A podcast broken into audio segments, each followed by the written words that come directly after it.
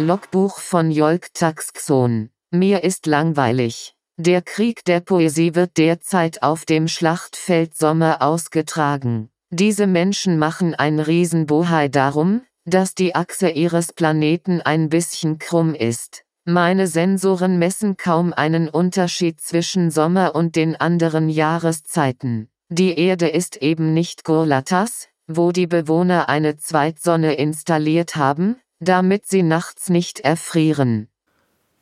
Gekugeltes Gras der Geschmack dieses Sommers sind Erbsen gewesen, sind Erbsen, die roh aus der Schote gepult und gegessen, gepult und gegessen, so schmecken wie Gras, wie Gras, gekugeltes, zuckriges Gras, das bald schon der Erste ins Haus läuft, die Seitentür Dele, die Milchküche stürmt zur glänzenden Spüle, um Wasser und Kekse zu holen und hastig zu schlingen, zu trinken, das Wasser zu trinken und weitere Schoten zu brechen, zu essen, zu schmecken, wie Gras.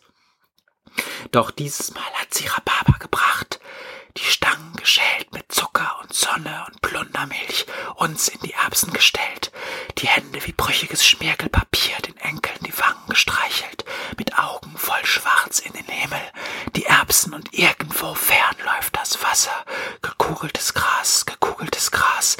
Wir blinzelten träge zur Sonne, die Bäuche gefüllt, sie hat Rhabarber mit Zucker gebracht. Wir saßen gebückt in den Erbsen und sahen den Wagen, die Männer und liefen, die Seitentür, Dele, die Milchküche stürmten zur Spüle, das Wasser lief überall Farbe. Am Boden die Hände aus Schmirgelpapier, die Augen voll schwarz, lief überall farbiges Wasser, gekugeltes Gras und niemals, und niemals Rhabarber und Zucker und Plundermilch, niemals sind Erbsen gewesen, ist Wasser gewesen.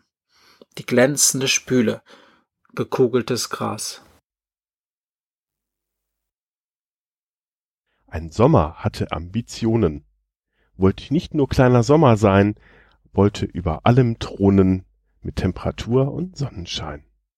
Wollte berühmt sein in die Presse und gab sich Mühe, keine Frage, doch schaffte er es aufgrund der Nässe nur in die Wettervorhersage. Also dachte ich, geh studieren, kann mich mit Mastertitel zieren, werd eines von den großen Tieren und kann am Ende promovieren. So hat er es auch durchgezogen, doch einen Job fand er nun keinen, ist überall schnell rausgeflogen, überqualifiziert will meinen. Als Taxifahrer hat er es versucht, doch wollte niemand auf dem Rücksitz sitzen. So hitzig, wie er lenkt und flucht, bracht der Sommer sie zum Schwitzen. Als Eisverkäufer gar auf Stelzen strahlt er froh aus allen Poren, doch schnell begann das Eis zu schmelzen und den Job hat er dann auch verloren.